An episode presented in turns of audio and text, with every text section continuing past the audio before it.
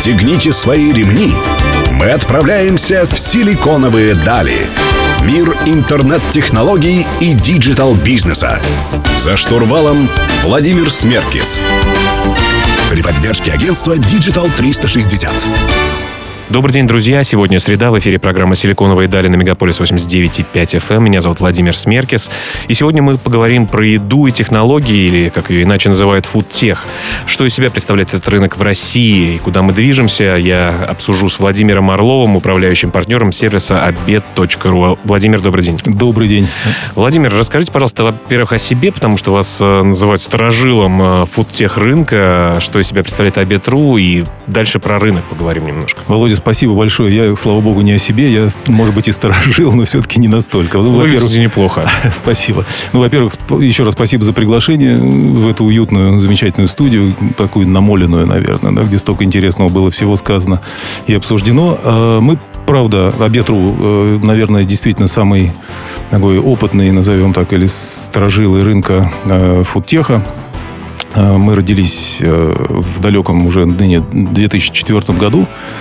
Бизнес-модель у нас достаточно простая, с одной стороны, с другой стороны сложная. Это доставка, но в отличие от наших уважаемых коллег по цеху, чьих курьеров вы можете видеть буквально на каждом повороте, мы ориентированы в большей степени на тех, кто выбрал для себя доставку как основной способ пообедать. То есть провести время в доставке, а не просидеть в кафе. Причин может быть очень много. Это отсутствие заведений в шаговой доступности, это дороговизна, ну и так далее, и так далее.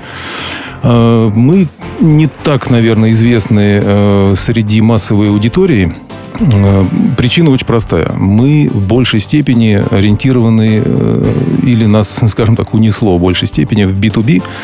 Потому что очевидно, что если люди начинают пользоваться доставкой ежедневно, то как-то ну, вполне логично получать чуть больше тем, что сейчас предоставляют наши уважаемые коллеги.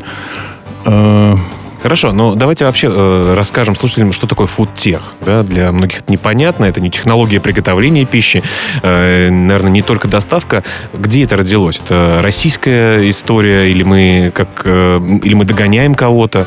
Что такое фудтех, для того, чтобы те, кто не знает, поняли? Вы знаете, может быть, я отвечу неожиданно для человека, возглавляющего ай ти-компанию, но я сам не понимаю, что такое фудтех. Я читал достаточно много статей, которые назывались фудтех, вторая половина статей называлась техфуд.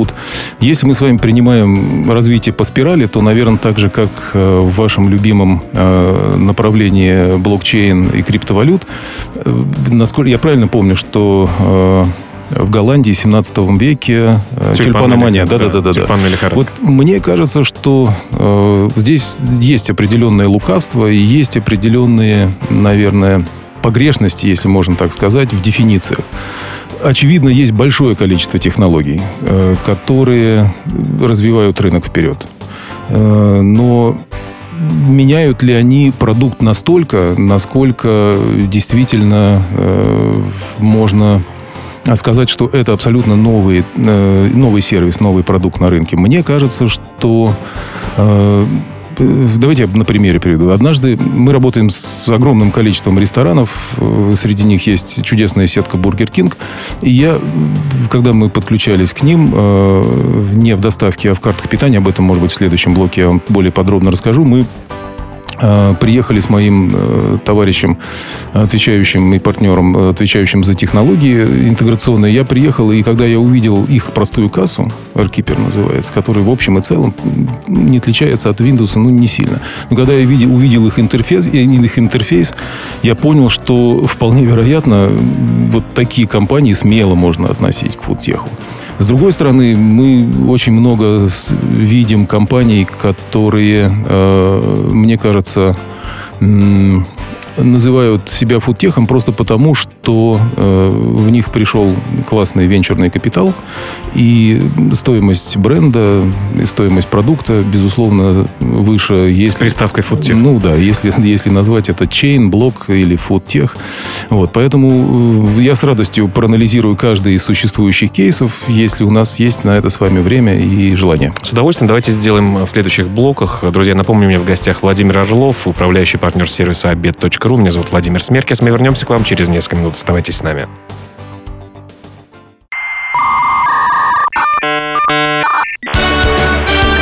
Силиконовые дали. За штурвалом Владимир Смеркис.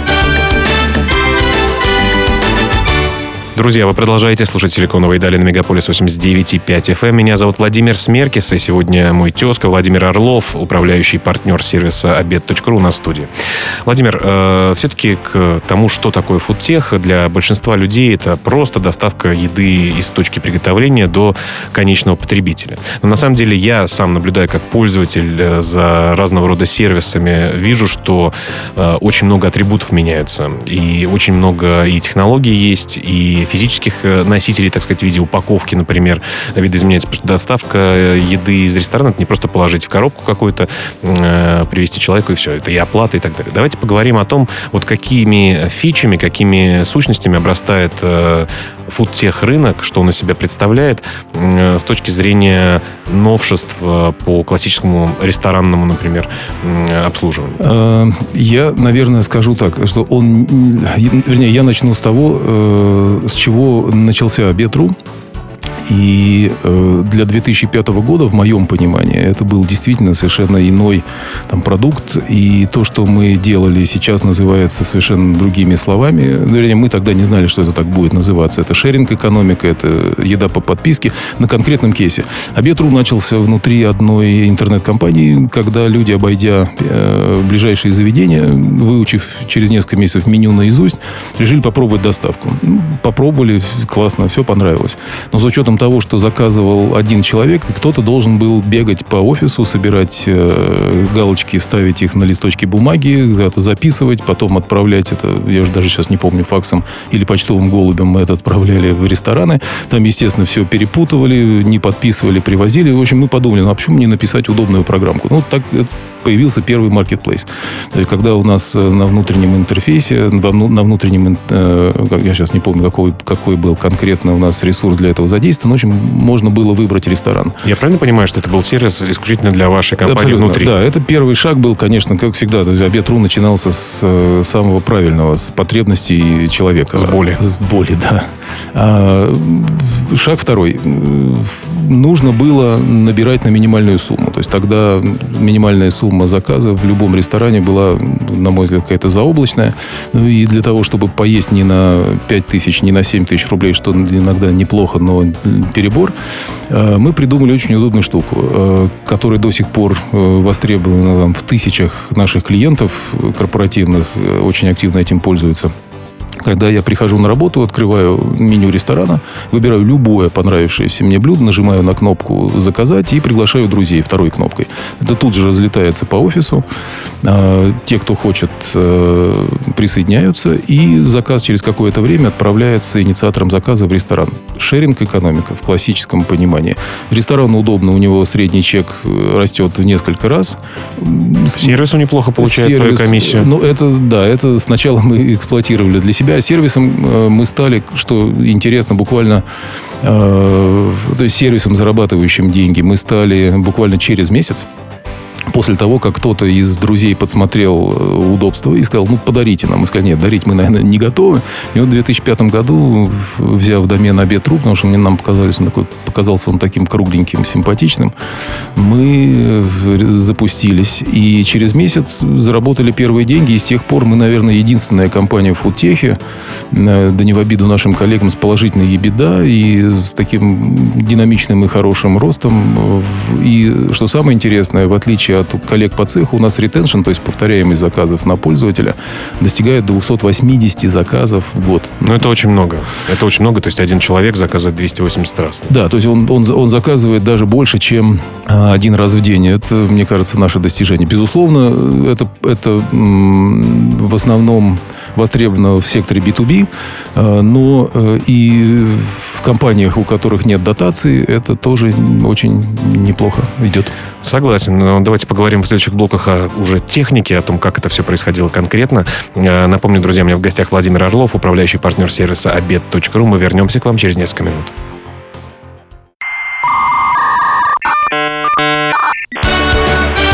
Силиконовые дали.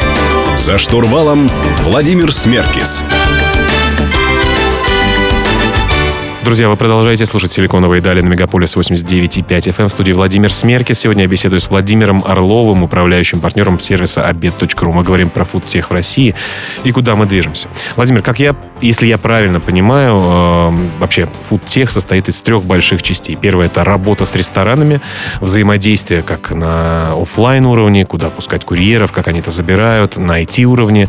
Второе — это взаимодействие с пользователями, для того, чтобы им было удобно и платить, и э, делать заказ. И третье, собственно говоря, объединяющее эти две э, главные целевые аудитории, э, ай ти-система, э, которая делает магию.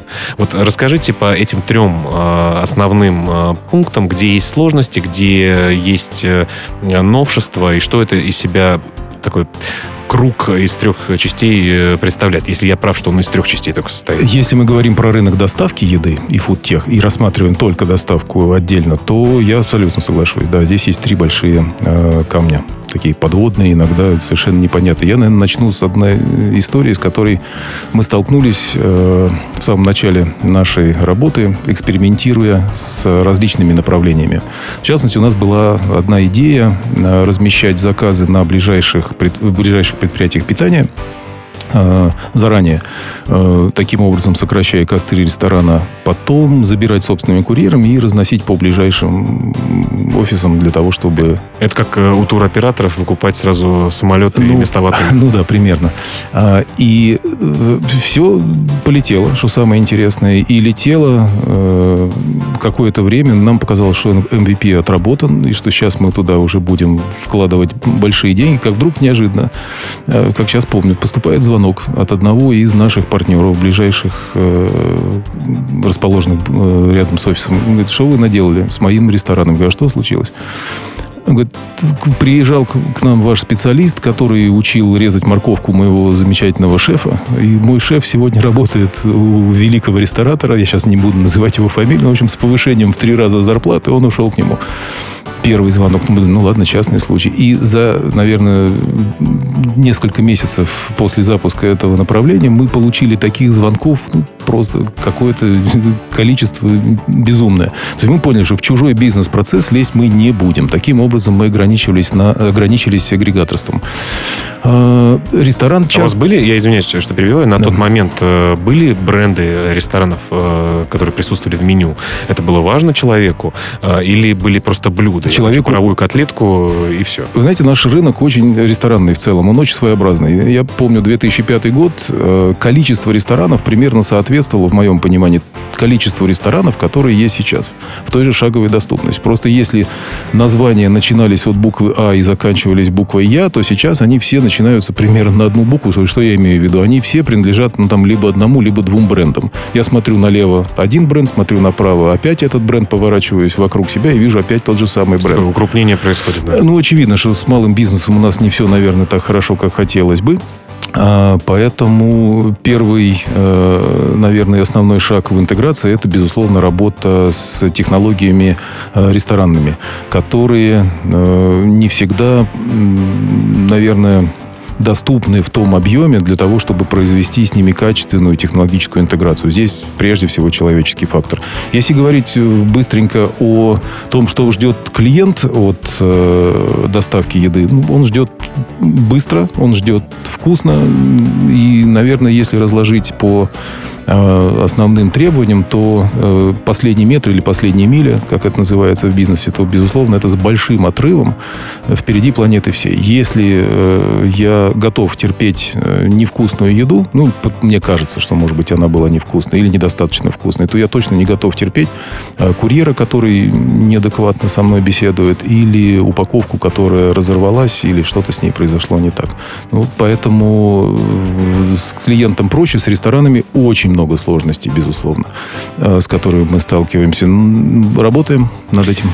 Ну, давайте продолжим беседу в следующем блоке. Друзья, напомню, мне в гостях Владимир Орлов, управляющий партнер сервиса «Обед.ру».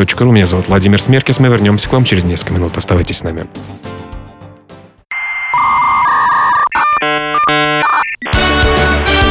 Силиконовые дали. За штурвалом Владимир Смеркис. Друзья, вы продолжаете слушать «Силиконовые дали» на Мегаполис восемьдесят девять и пять эф эм. В студии Владимир Смеркис. Сегодня мы говорим про еду и про фудтех в России с Владимиром Орловым, управляющим партнером сервиса обед точка ру.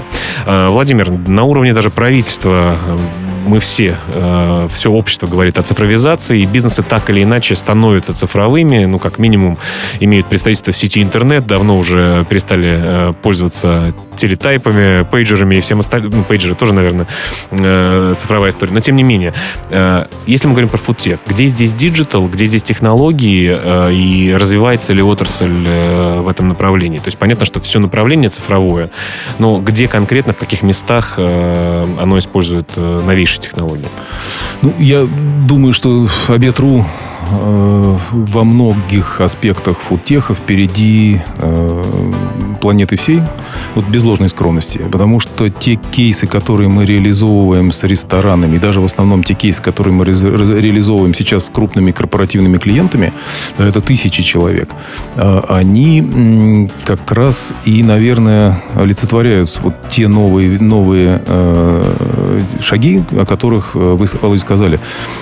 Конкретный пример. Я в две тысячи пятом году помню, когда э, к нам обратилась одна замечательная крупная компания с э, необходимостью накормить своих сотрудников, но не в одном ресторане и даже не в двух, а в пятнадцати, которые находились в шаговой доступности. Работали они тогда э, с...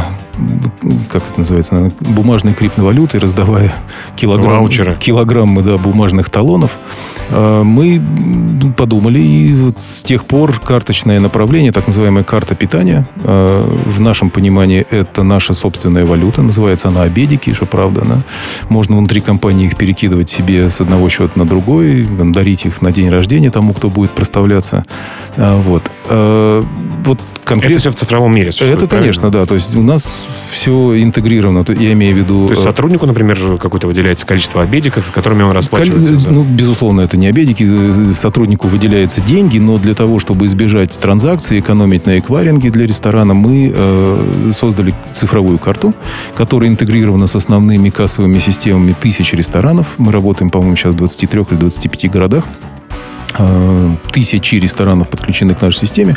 И сотрудник компании, у которого есть дотация, он смело берет карту или мобильное приложение, что, кстати, приходит и может смело отдать не деньги, а отдать обедики. А в конце месяца происходит взаиморасчет, и таким образом экономия и на эквайринге, на клиентской поддержке, экономия на сбоях, на потерях, которые, безусловно, могли бы возникнуть и возникли бы необходимо, по необходимости просто из-за того, что носители бумажные, очевидно, не так хороши. Но таким образом мы внедрили новую технологию, которая, на мой взгляд, очень сильно востребована. Мы это видим по росту. Рост у нас на сегодняшний день в этом секторе более ста процентов от года к году. На протяжении всех пятнадцати лет? Или нет, вот в последнее время? Мы, мы сделали карту питания три года назад. То есть mm-hmm. и три года, последние три года, в общем, все три года мы растем очень динамично. Ну, а сейчас все-таки у нас остается тридцать секунд. Все-таки сейчас корпоративное питание какую долю дохода, так сказать, в вашей компании? В Обед.ру это больше семьдесят процентов. Но тридцать процентов это би ту си, и мы этим очень гордимся, несмотря на все усилия наших коллег. Ну, давайте поговорим об этом в следующем блоке. Друзья, у меня в гостях Владимир Орлов, управляющий партнер сервиса Обед.ру. Вы слушаете «Силиконовые дали» на Мегаполис восемьдесят девять и пять эф эм. Мы вернемся совсем скоро. Оставайтесь с нами.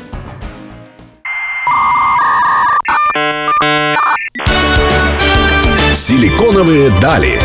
За штурвалом Владимир Смеркис. Друзья, вы продолжаете слушать «Силиконовые дали» на Мегаполис восемьдесят девять и пять эф эм. Надеюсь, что вы успели пообедать, потому что сегодня говорим про фудтех. У меня в гостях Владимир Орлов, управляющий партнер сервиса Обед.ру. Владимир, про деньги, что многим людям интересно, когда мы слышим вот эти феноменальные цифры сделок, которые делали наши большие гиганты, в частности, Mail и Яндекс, каждый из которого купил один или несколько сервисов. Напомните нам, о каких суммах официальных сделок идет речь, и когда это все это произошло? Ну, насколько я помню, два года назад, когда Mail объявил о покупке Деливери за сто миллионов, э, ну, я думаю, что грохот от упавших стартаперов в тот момент, конечно, раздавался по всему Подмосковью, вообще по всей стране. Потом Зака, Зака, по-моему, плюс двадцать миллионов. Фудфокс сильно скромнее с Яндексом объединились. Почему такие большие цифры, что, что гиганты... Почему гиганты так активно смотрят на инвестиции в фудтех? На мой взгляд, причин несколько. Во-первых, сектор фудтех, модный, он, очевидно, является, наверное... И доставка, прежде всего, еды является основным драйвером в целом в этом направлении. Компании с большими оборотами и, главное, с большими вложенными средствами и с купленной базой клиентов за эти деньги, их не так много, их никогда не бывает много. Это, наверное, основное. Во-вторых, ну, большим компаниям надо расти, поэтому и суммы такие внушительные. Ну хорошо, а на чем, собственно говоря, какая юнит-экономика у сервисов доставки еды, если мы про самый простой пример фудтехи говорим? Ну, если мы говорим о простом агрегаторстве, то деньги, они видны. Не виден э, быстрый рост, которого явно не хватает. Когда... Э, Почему? Емкость рынка маленькая, потребителей мало, которые готовы заказывать через приложение. Привычки, наверное, еще не сформированные. Привычки заказывать разную еду в разных ресторанах. Это, во-первых. Во-вторых, все-таки качество сервиса нужно чем-то компенсировать. Поэтому, по большому счету, и запуск собственной службы доставки агрегаторами, нашими ведущими, было обусловлено отсутствием качественного сервиса, который удовлетворял бы в целом самой бизнес-модели. Конечно, я уверен, что и там, Яндекс и Mail с радостью бы отказались от своей курьерской, если была бы возможность агрегировать качественные, хорошие курьерские службы самих ресторанов. Но с учетом того, что доставка еды от приготовления еды отличается кардинально, и доставка – это совсем иной бизнес-процесс. Поэтому им совсем по-иному и нужно э, управлять. И юнит экономики в курьерской доставке, конечно, на мой взгляд, увидеть очень непросто. Если мы говорим об утилизации, такое ужасное слово, которое применяется профессионалами, э, это, значит, какое количество, это означает, какое количество заказов на э, рабочую смену курьера приходится. Да? Если посчитать, ну, это много. А люди же не едят э, целый день, поэтому и проблема с загрузкой, заказами курьера, она была, есть и будет. И скорее это необходимость, чем желание в эту сторону развиваться. Кстати говоря, я помню несколько примеров, когда э, логистику пытались решить при помощи таких больших сервисов, вроде как удобных. Но почему до сих пор логистика так э, пешая плохо себя чувствует? Не знаю, что ответить на этот вопрос. Мы делали большой пилот, причем достаточно успешный, с компанией джи и ти. Мы запускали по центру совместную доставку, и в целом работало неплохо, но все, опять же, упирается в юнит-экономику. То есть, как только мы понимаем, что нам нужно из экселевской модели выходить на реальные деньги, все как-то ломается. Рушится. Да. Ладно, поговорим про будущее в завершающем блоке, который начнется через несколько минут. У меня в гостях Владимир Орлов, управляющий партнер сервиса Обед.ру. Меня зовут Владимир Смеркис. Вернемся совсем скоро. Оставайтесь с нами.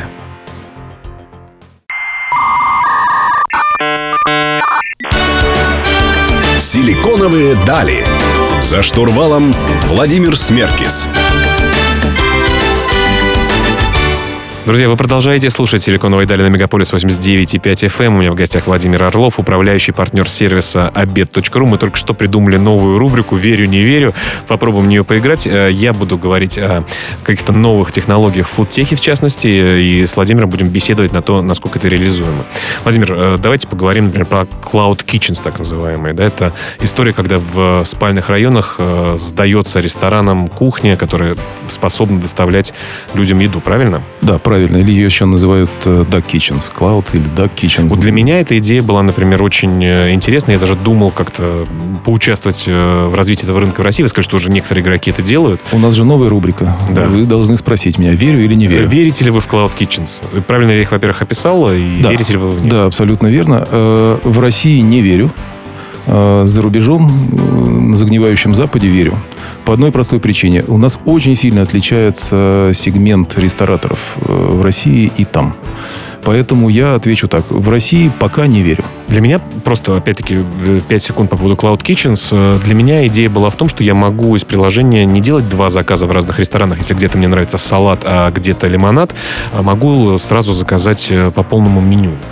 Это так? Ну, и это в том числе. Но в основном задача обеспечить быструю логистику из точки А в точку Б. То есть основная задача в этом. Хорошо. Давайте поговорим про доставку новыми способами, в частности, дроны. Да? Вот и Amazon в плане товаров на эту тему экспериментировал. И у нас господин Овчинников, да, такой большой экспериментатор в плане еды.